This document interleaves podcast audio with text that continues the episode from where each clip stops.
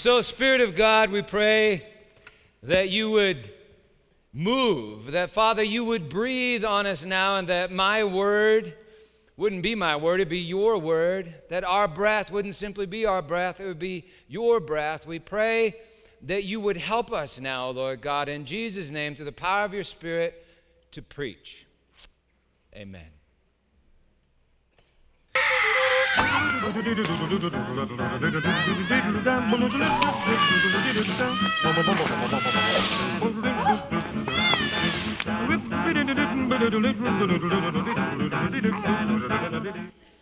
Life is confusing, right? I mean, right from the start, it's, it's confusing. That scene's from the movie Big Fish, and it's not entirely accurate because birth is actually far more traumatic than that. I've seen it one, two, three, four times, and uh, each time uh, with each one of my kids, I, I, I, remember this look on their face right after they're born. The doctor would hold them up, their, their eyes would get big, and then they'd like take this gasp, their first gasp, a big breath of air, and scream. It's traumatic. Life is confusing and traumatic right at the start, and it's definitely the same at the end. This Easter marks the 10 year anniversary of my father's death. He died 10 years ago last month, and he died of a disease that slowly took his breath. Dad was the last of a family of 15. He used to tell me about how much he missed them and this dream that he had of uh, them all together back in their, their old farmhouse. Dad was also a twin. Dan Hyatt, my dad, shared the womb with Don Hyatt, my uncle. However, Don Hyatt died in infancy. So when my other uncles would get mad at my dad, they'd say stuff like this You're not Dan, you're Don. Dan's dead. And then my dad would run weeping to my grandma saying, Am I Dan or am I alive or dead? Am I Dan or, or Don? My sister Rachel once gave him a book about twins. Uh, that had lost their twin brother or sister. I remember my dad uh, showing it to me and saying, Peter, this explains it. This explains me. All my life, I felt like someone so close to me was missing. So you see, the temporary presence of Don Hyatt created an absence in Dan Hyatt that made Dan Hyatt long for the presence of Don Hyatt, more presence, lasting presence. So my dad just always wanted to be with people mean, you remember that. He just always wanted to be with you. He always wanted to be with me. It was kind of even annoying at times. He would call me dear one and kiss me in front of the junior high. He'd kiss me. He always wanted to be with me, with family, with friends. For a month or so, um, a few months before, before he died, he, he had to stay in a nursing home, and he was just miserable. Remember, he so missed his family and his home. And I remember complaining to God, saying, Why are you putting him through this? He not only has to slowly surrender his breath, he has to slowly surrender the deepest desires of his heart. Well, Dad was able to die at home. But he still had one desperate wish that remained unfulfilled. He wanted to come back to church. And that confused me. Actually, it had confused me for about 23 years.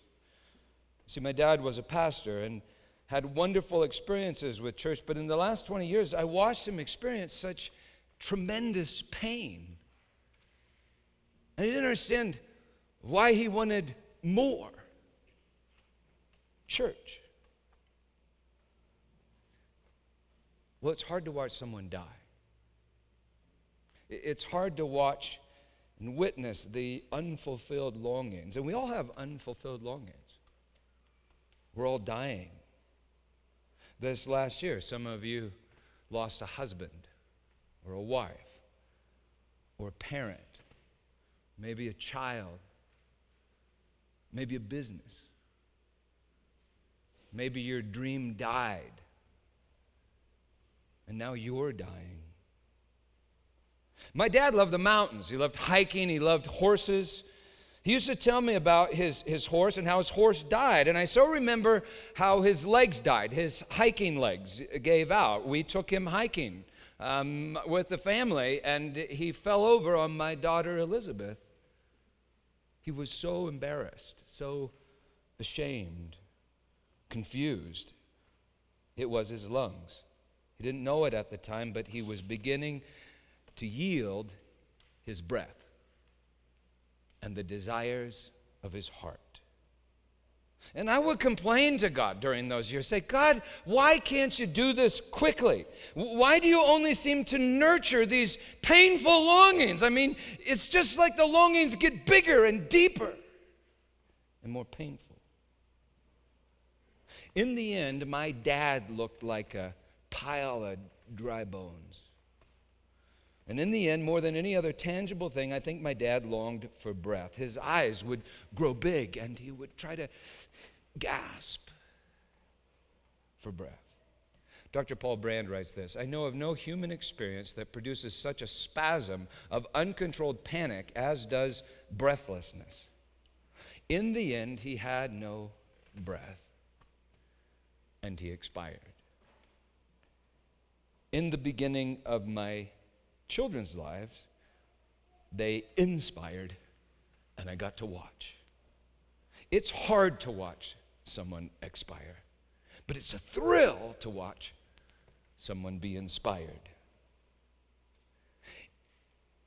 In the beginning, God inspired Adam. In the beginning, God expired in order to inspire Adam. That means man, mankind. That is, God breathed his breath into dust and man became a living soul. It's as if God created the soul by blowing a place of emptiness into the dust with his own breath. As if God blew lungs into the clay with a word, a breath. A word, you know, is a breath laced with, with meaning, with reason. The Hebrew words neshama or ruach are each translated breath or spirit. Same word, breath or spirit. In Greek, neo is breath or spirit as a verb. Pneuma is breath or spirit as a noun. Pneumon is lungs, where we get the word pneumonia. The English word spirit comes from the Latin spiritus, which literally translated is breath. So we expire, that is, we breathe out, and we inspire, we breathe in. In Greek, ekneo is expire, breathe out, and impneo is inspire or in spirit. Well, in the beginning, God inspired Adam, breathed into him like a kiss. You know, mouth to mouth resuscitation without fear is a pretty good kiss. God inspired Adam, and Adam sinned. Adam and Eve didn't trust God and so tried to take knowledge of life from a tree as their own possession, which they then refused to surrender, refused to confess, as if they inhaled and would not exhale. They held their breath. They held the breath, the Spirit. They held their spirit, and death reigned. In the Old Testament, I think it's interesting that people have spirits, and, yet it's like they're trapped in death. If you don't expire, you cannot inspire. There's no respiration, no respiration. You know, love is offering your spirit, breath, your spirit, your, your pneuma, we say God is Father, Son, and Holy Spirit. That's holy breath. The Spirit emanates from the Father and the Son. Father and Son breathe the same breath, like a kiss. And this is, is love, says Scripture. Not that we loved God, but God loved us and gave Jesus as a sacrifice for our sin. Love is offering your spirit like a sacrifice. God is love, and love poured out is Jesus, and Jesus is, Scripture says, the life who gives us his Spirit. And this is love. God expired so that we would be inspired. God breathes his life into us, and we hold our breath, hold our lives. Sometimes spoiled children do that. Why do they do it? To gain control. Sometimes, I read this on Wikipedia, actually, about 5% of children under six, sometimes children hold their breath till they pass out. Overwhelmed with anxiety or fear, they hold their breath. In asthmatics, the parents have to hold the child and comfort the child and say, Relax, relax, breathe in, breathe out. You're okay. Have peace. Relax. Breathe. We all hold our breath. We hold our breath under stress. The, the chest tightens, the breath grows shallow. Doctors and counselors then give us breathing exercises in order to handle the stress, the anxiety, the fear. And so let's do it. Let's just take a, a deep breath. Okay, class, everybody, take a deep breath. Breathe in, breathe out, breathe in, out, in That's life. Out. In. Now hold it. Hold it. Just hold it. Hold it.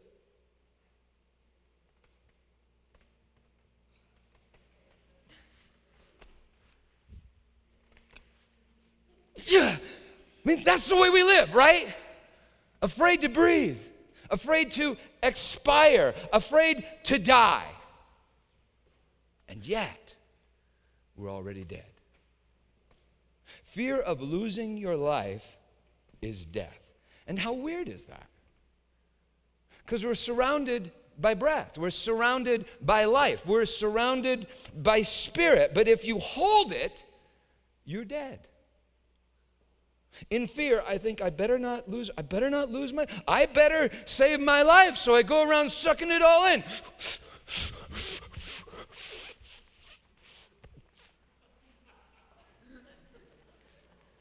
Oh, and I'm dead. Dead. I read that some scholars think that the name of God, Yahweh, originally described the sound of breathing. You know, in Jesus' day, and still to this day, many Orthodox Jews were so afraid of saying the name in vain, the name of God in vain, they made a law that you couldn't say it at all. Even though the prophet said, Whoever calls on the name of the Lord shall be saved. You must breathe to be saved. You must expire to inspire. Yah.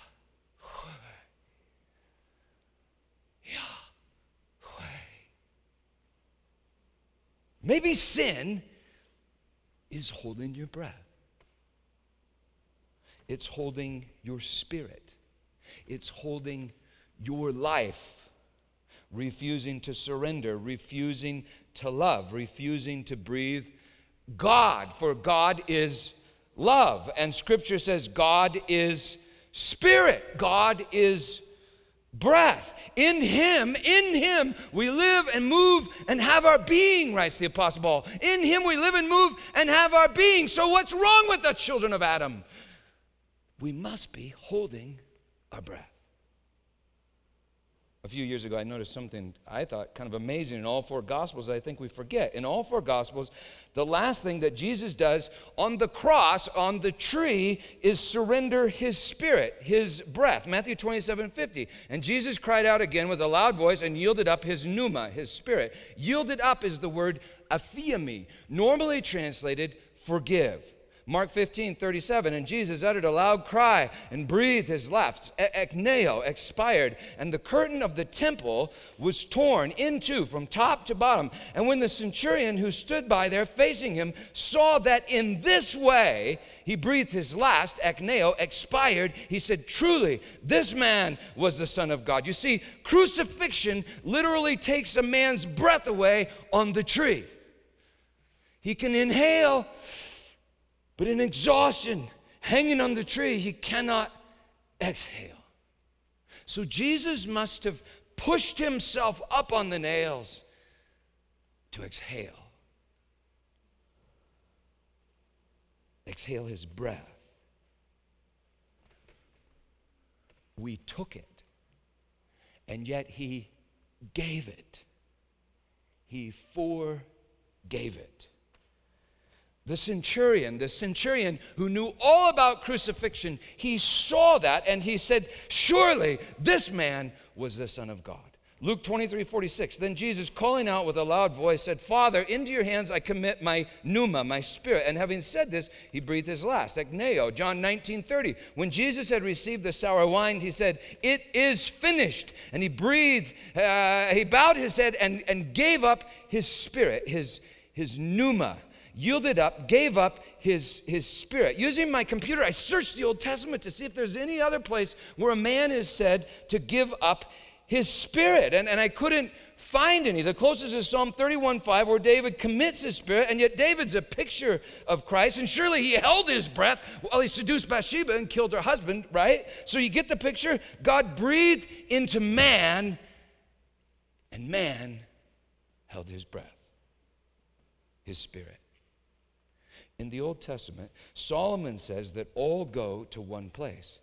That on death, the spirit is trapped in the earth, like a ghost is trapped in a tomb or a grave. And so hell is holding your breath, your spirit. In 1 Peter, it is written that Jesus preached to the spirits, the breaths, in prison who did not obey in the days of Noah. He preached, quote unquote, to the dead. In Matthew, right after it says Jesus yielded up his spirit, it says the curtain in the temple was ripped. Our bodies of clay are a temple. The curtain was ripped, the tombs were opened. Verse 52 some were raised and entered the city, appearing to many. In Ezekiel, God says, Son of man, prophesy to the bones in the valley of dry bones. Say, Come, breath. Ezekiel does. And he watches as the bones come together and grow sinew and meat. and Begin to breathe, the bones live. Incredible stuff. But just get this for now God breathed into Adam, and Adam held his breath until the last Adam surrendered his breath. Until Jesus expired. Jesus was first to expire and first to inspire. Scripture calls him the firstborn of all creation, the firstborn from the dead, the firstborn of many brethren. Firstborn, Romans 8. Paul writes that all creation is groaning in birth pains, waiting for the revealing of the sons of glory. Also, that Christ might be firstborn among many brethren. Did you get that? Creation is a womb, and, and Jesus is the firstborn out of it. And so, watching the death of Jesus or one of his brethren is like watching a birth from inside the womb. It's hard to watch a death, but it's a thrill to, to watch a birth. And have you ever considered this idea that, that the universe I mean, space and time itself is, is a womb. I mean, if that's true, you got to ask this question what's outside the womb? If you know anything about astrophysics and quantum physics, you know that the two greatest mysteries in science are these. Uh, number one, what's beyond the Big Bang? What's beyond space and time? What's beyond all that's natural? By definition, it must be supernatural and eternal. Number two, what's an observer? That is, who am I? For in me is something supernatural. Ask a quantum physicist. It's like eternity is in my heart. I'm fertilized with eternity eternal seed, and yet still growing here in space and time, like in a womb, in the belly of eternity. Martin Luther used to say, Imagine if a baby could reason inside the womb. Uh, surely it would wonder what are these hands for? What are these feet for? What is this mouth for? The umbilical cord. yeah, now that makes sense. Now, now we're, we're talking. To the baby, I mean, that would be like everything, right? Everything. But the things that seem like nothing, the things that don't make sense in the womb, well, they might testify to another room, another world. I mean, if you were that baby in the womb, the best evidence for another world m- might be yourself. And in yourself. Things like your stomach. What's that for? Things like your lungs What's the purpose of lungs in a womb? The baby receives all of his or her oxygen, oxygen through the, the body of the mother and through, after a few uh, weeks, that incredible umbilical cord. And that's a good way for the baby to receive the oxygen. For if the undeveloped baby were exposed directly to the air, the baby would be like burned or oxidized. And if right now we were exposed directly to God, who is spirit and love and eternal, if right now we are exposed directly to God, I think we just might get burned. We might get oxidized by holy, eternal fire. Well, anyway, like we were saying, what's the purpose of lungs in a baby in a womb? There's no air to breathe in a womb. And yet, as early as 10 weeks gestation, doctors detect breathing movements in the baby. By 28 weeks, the baby will breathe amniotic fluid. But of course, the baby isn't really breathing because it's not breathing breath. Uh, the baby isn't really breathing, but only preparing to breathe. Maybe we don't really love. but we are preparing to love. To really love, uh, well, I think it would be to love love. Like you breathe breath. Well, imagine if you had a skeptical twin in your mother's womb. In your mother's womb with you. He, he might say, Stop that. Stop that breathing. Stop that thing you're doing with your chest. It makes no sense. There's no point in breathing.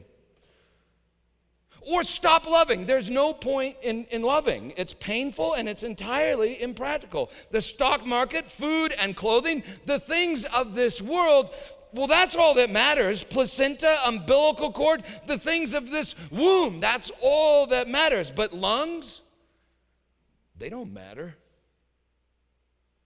Faith, hope. It doesn't matter. Love is futile and painful. Love hiking and your legs will give out. Love a horse and it will die. Love a family and they'll break your heart. Love a church and you'll get crucified. Love Jesus. Jesus said, I am going away. He'll leave. Love God. There's no God. There's no love. Loving love is an illusion. Stop loving. Stop breathing. Stop doing that thing with your chest. Just hold your breath. Don't endure such desperate, painful longings as faith, hope, or love. See, maybe we ask why the unfulfilled longings the same way that a baby would ask, why these lungs? Why these empty places in my chest? There's nothing to fill them with but, but fluid. Did you know that birth is incredibly traumatic for the baby? I learned that when Jonathan was born. The doctor explained it to me. It's traumatic, but the trauma, the birth pains, the contractions, have a purpose. They expire the baby. they literally squeeze the amniotic fluid, the amniotic fluid right out of the baby's lung. The pressure is so intense that the baby can no longer breathe fluid. The baby is being expired. For in a moment, in the twinkling of an eye, the baby will be inspired. Get that confused look. Eyes will grow big. Take a big gasp of air. First breath of air, and then let out a scream and see with his eyes.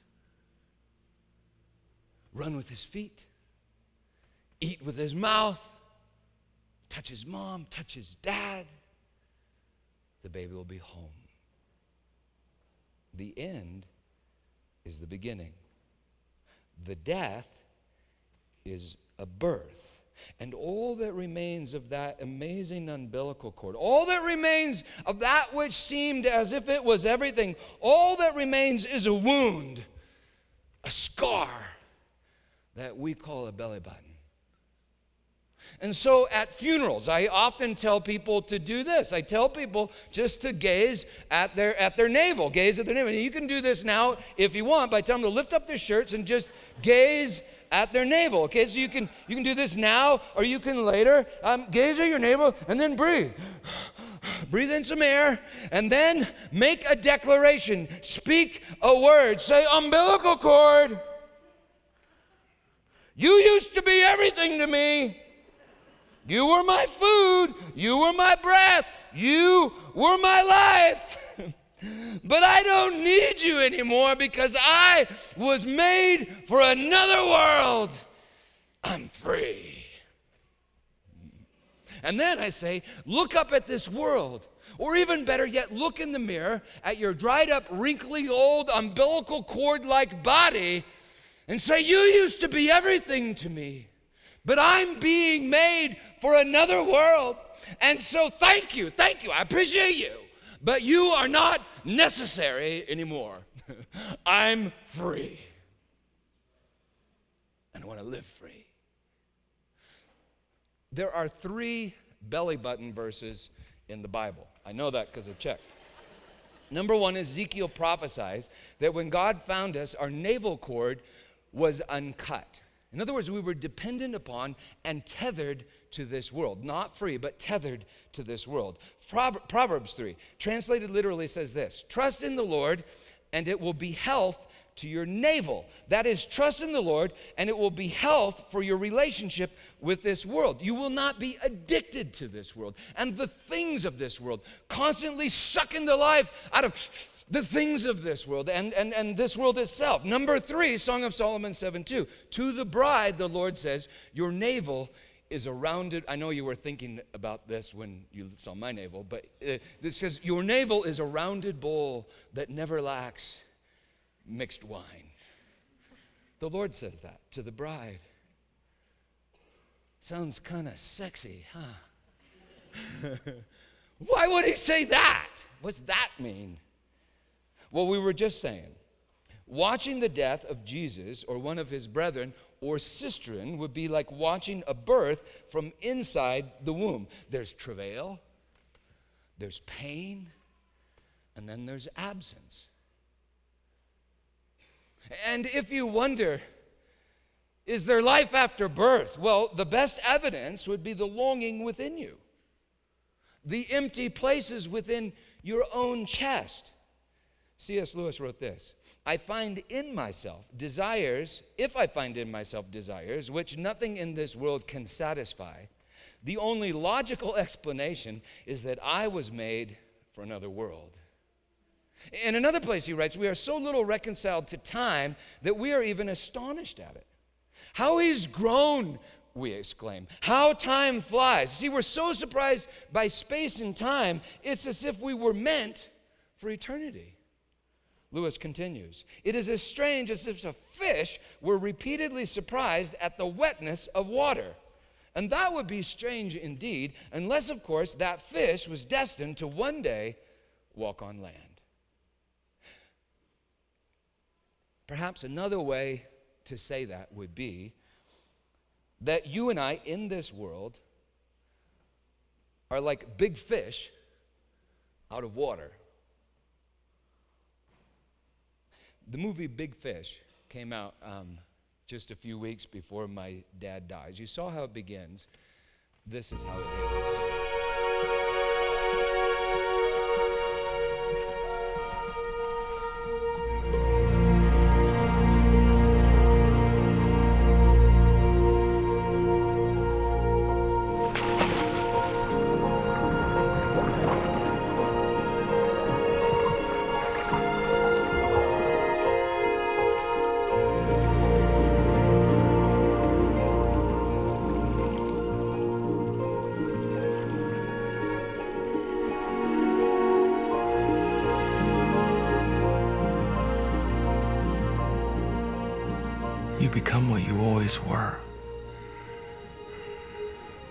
Very big fish.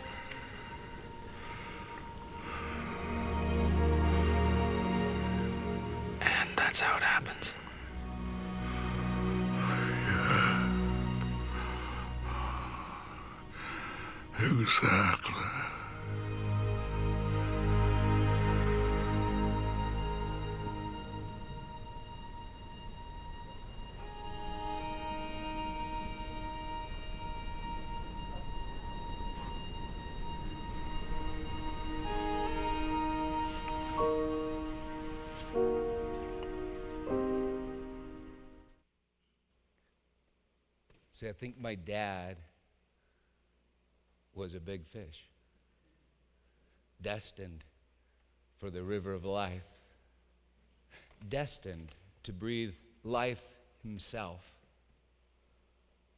And you know, that's what baptism symbolizes.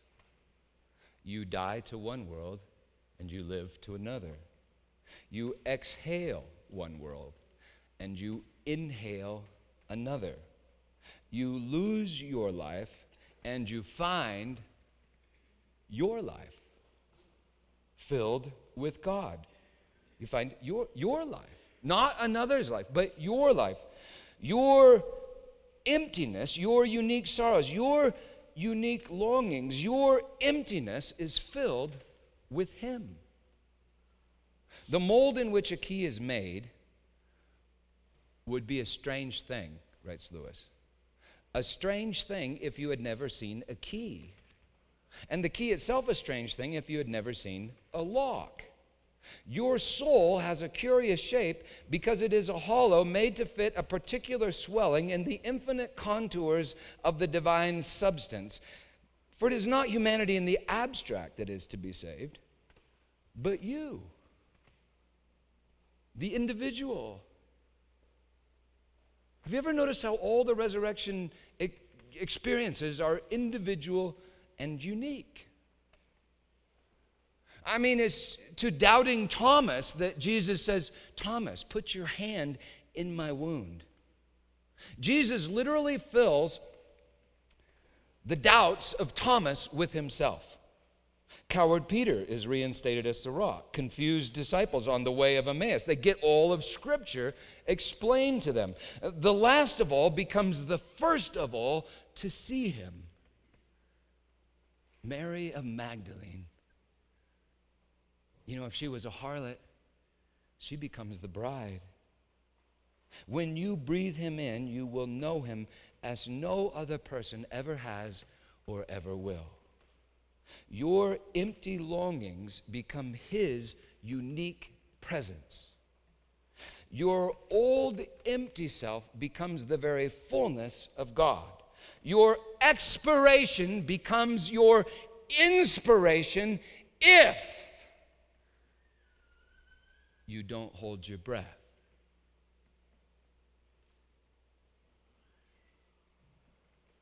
So, how do we get the courage? How do we get the faith, in other words, to not hold our breath, but surrender our spirit? John chapter 20, verse 19. On the evening of that day, the first day of the week, the doors being locked where the disciples were for fear of the Jews, Jesus came and stood among them and said to them, Peace be with you. When he had said this, he showed them his hands and his side. Then the disciples were glad when they saw the Lord. Jesus said to them again, Peace be with you. As the Father has sent me, even so I'm sending you. And when he had said this, he breathed on them and said to them, Receive the Holy Spirit, the Holy Pneuma, the breath. So get the picture?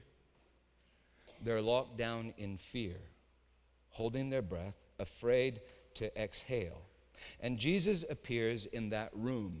He appears in that womb to his former womb mates, and he shows them his scars, that place on his body where he was cut away from this world. He showed them his eternal belly button, and he said, Have peace. As if to say, when the birth pains start, and they will start, they've already started. When the birth pains start, remember me, your older brother, firstborn from the dead, firstborn of all creation. Remember me. But he didn't just show them, he breathed on them, he inspired them to some degree, they had already been expired at the cross, right? I mean, the cross just like knocked the air right out of them, right out of their chest, knocked the arrogance and the ego right out of them. The illusion that they could create themselves and save their own lives, it just knocked it right out of their chest. Jesus said, I go to prepare a place for you. My Father's house We'll keep reading, and, and you'll find out that the Father's house is, is us. We're, we're, the, we're the temple. So maybe the place prepared is the place prepared by His presence, and then absence, which makes us long for more presence, lasting presence, eternal presence. Well, anyway, at the cross, Jesus expired them. They died with him. Jesus expired them, and now he inspires them. 1 Corinthians 15 45. Thus it is written the first Adam, the first man, became a living being, a living soul, literally. The first man became a living soul. The last Adam became a life giving spirit, a life giving pneuma, the holy breath. Now, I cannot adequately explain this. But life is communicated to us through this world, through biology, through sex, through fertilization, through food and clothing and shelter. Life. And Jesus is the life. The life that we kill, the life that we crucify. Life. But eternal life is communicated to us directly through Jesus Christ crucified and risen from the dead, like mouth to mouth resuscitation, like a blood transfusion through broken body. You see, communion really is like an umbilical cord. But don't get me wrong, the bread is from Safeway, the wine is from Tipsy's, and it will pass away. You'll pass it away, or my wife will pass it away in the trash can after the service. But but but but the life, eternal life that it communicates, that will not pass away. The life is in the blood. The oxygen is in the blood. The breath, the spirit is in the blood. Galatians 4 6. God has sent the Spirit, the breath of His Son, into our hearts, which pump blood, right? He spent the breath of His Son, the Spirit of His Son, into our hearts, crying, Abba, Father. Hebrews 11 1. He, faith is the substance of things hoped for. Faith is like breath from another world. Faith is oxygen uh, from another world. Faith is Christ's courage in you. When we exercise faith, we die with Him and rise with Him. We literally become His body in communion with Him. Our wounds are His wounds, His wounds are our wounds. Our scars are his scars. I think that's why he finds the belly button of, of his bride so sexy, like a, a rounded bowl filled with wine. It's where Jesus and his bride commune. You know, Jesus didn't, didn't come just to die for you.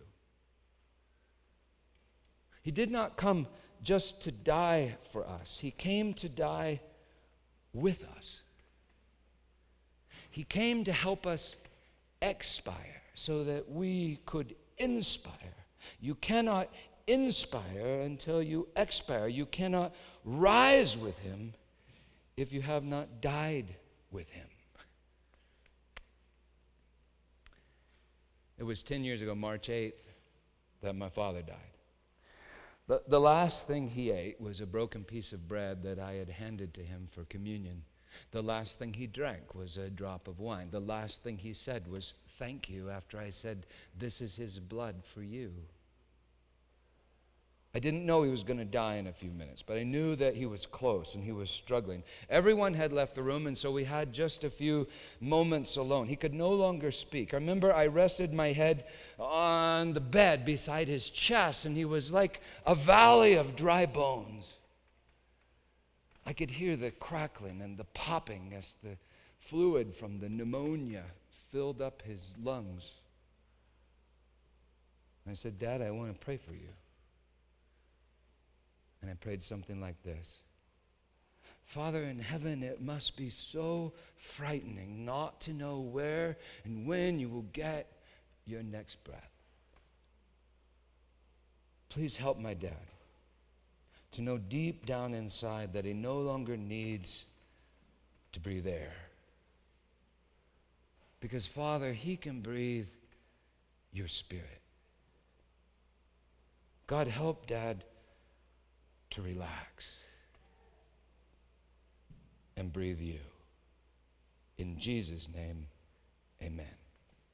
Kissed my dad on the head and said, I'll be back in a few minutes to spend the night. When I returned, he had just breathed his last and first. My sister Lydia said that he started to uh, go as soon as, as soon as I left, started to slide. She said he'd like inspire and then expire and, and stop. Inspire and then expire and stop a, a little longer. And then he inspired and expired one last time. He expired carbon dioxide and inspired the Spirit of God. He was home. It's hard to watch a death, but it's a thrill to watch a birth. We had witnessed the birth of my father from inside the womb.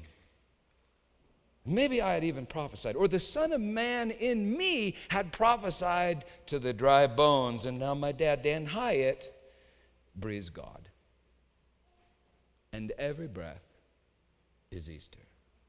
Every empty longing is filled. So think about this if you got a lot of empty longings, every empty longing is filled with the eternal presence of God.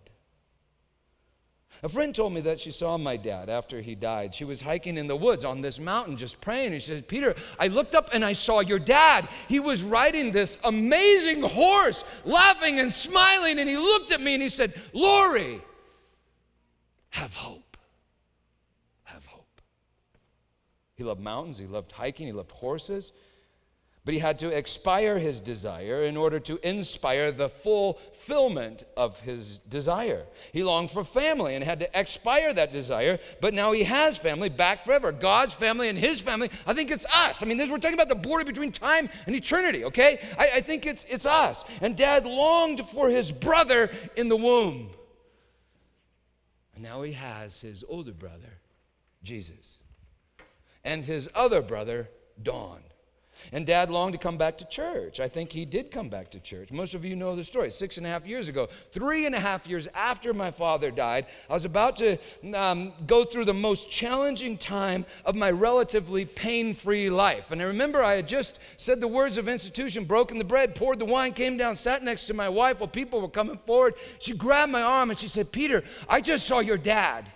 She said, all at once he was standing in front of me and he was so alive. She said his eyes were like on fire and he was so excited. In his hand, he had this, this bowl. He held out his hand, he held out the bowl and he said, Susan and Peter, do not be afraid to drink from the cup that the Lord has for you.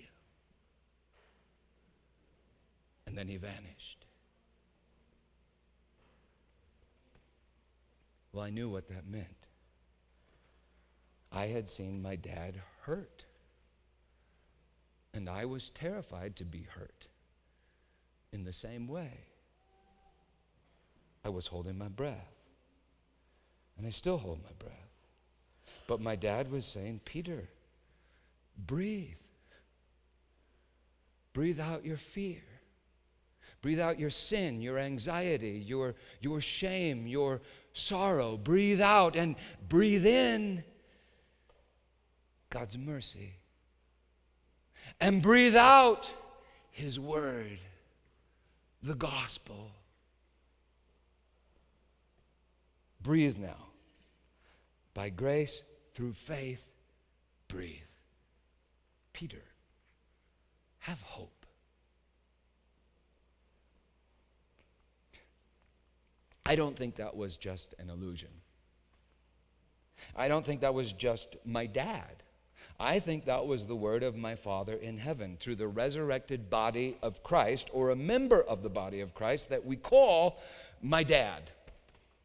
Now, you don't have to believe that stuff about my dad, but you need to believe this that on the night we betrayed him, on the night we handed him over, our big brother took bread and he broke it, saying, This is my body given to you. Take and eat, and do this in remembrance of me. And in the same way, after supper, he took the cup and he said, This cup is the covenant in my blood, poured out for the forgiveness of sins. Drink of it, all of you, and do it in remembrance of me. Don't be afraid to drink the cup that the Lord has for you expire your sin and inspire God's mercy. Expire your control and inspire the freedom of God. Expire your judgment and inspire God's judgment. Expire your flesh and inspire the Spirit. Expire your ego and inspire love. Expire and inspire. That's the only way to live dying with him and rising with him. And then, even now, every breath is Easter.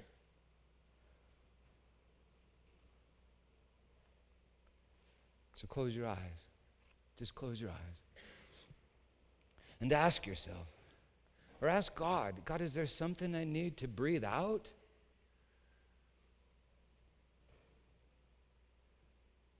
Maybe yourself, your control, your, your ego, your fear.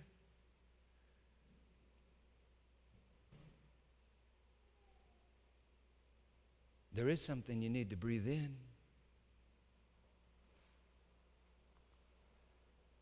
And so we invite all of you to come to the table. Tear off a piece of the bread and dip it in the cup. But, but if you do, know that you are saying something. You are making a declaration, and that is I surrender my life. I expire. And I long to be inspired by God. If you don't want communion, feel free to just pass by if you don't want him. But know this he, he wants you. So believe the gospel and breathe. Live. Let's worship. In power forever, awesome and great is your name.